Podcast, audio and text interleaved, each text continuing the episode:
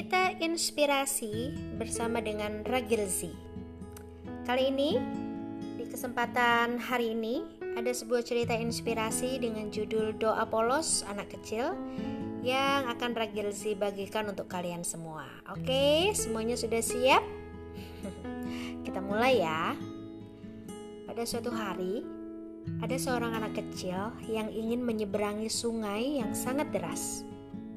Sungai itu hanya berjembatankan sebuah bambu tanpa ada pegangannya.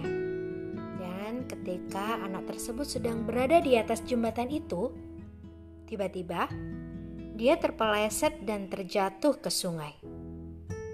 Karena anak kecil itu tidak bisa berenang, ditambah dengan arus sungai yang sangat deras, akhirnya membuat sang anak hanyut dan tidak berdaya.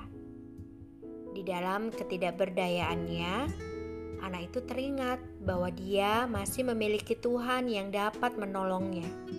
Maka, dengan kepolosannya, dia pun berdoa, "Ya Tuhan, berkatilah makanan dan minuman ini."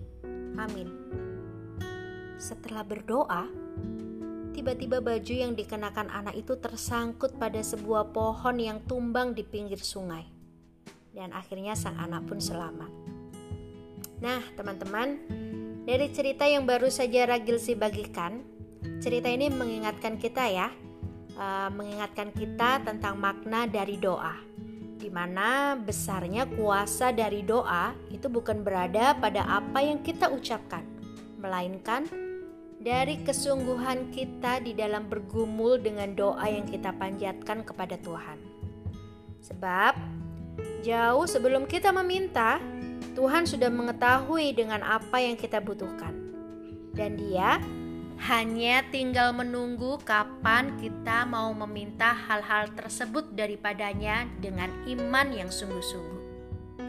Seperti Matius 6 ayatnya yang ketujuh yang mengatakan, Lagi pula, dalam doamu itu janganlah kamu bertele-tele seperti kebiasaan orang yang tidak mengenal Allah mereka menyangka bahwa karena banyaknya kata-kata, doanya akan dikabulkan.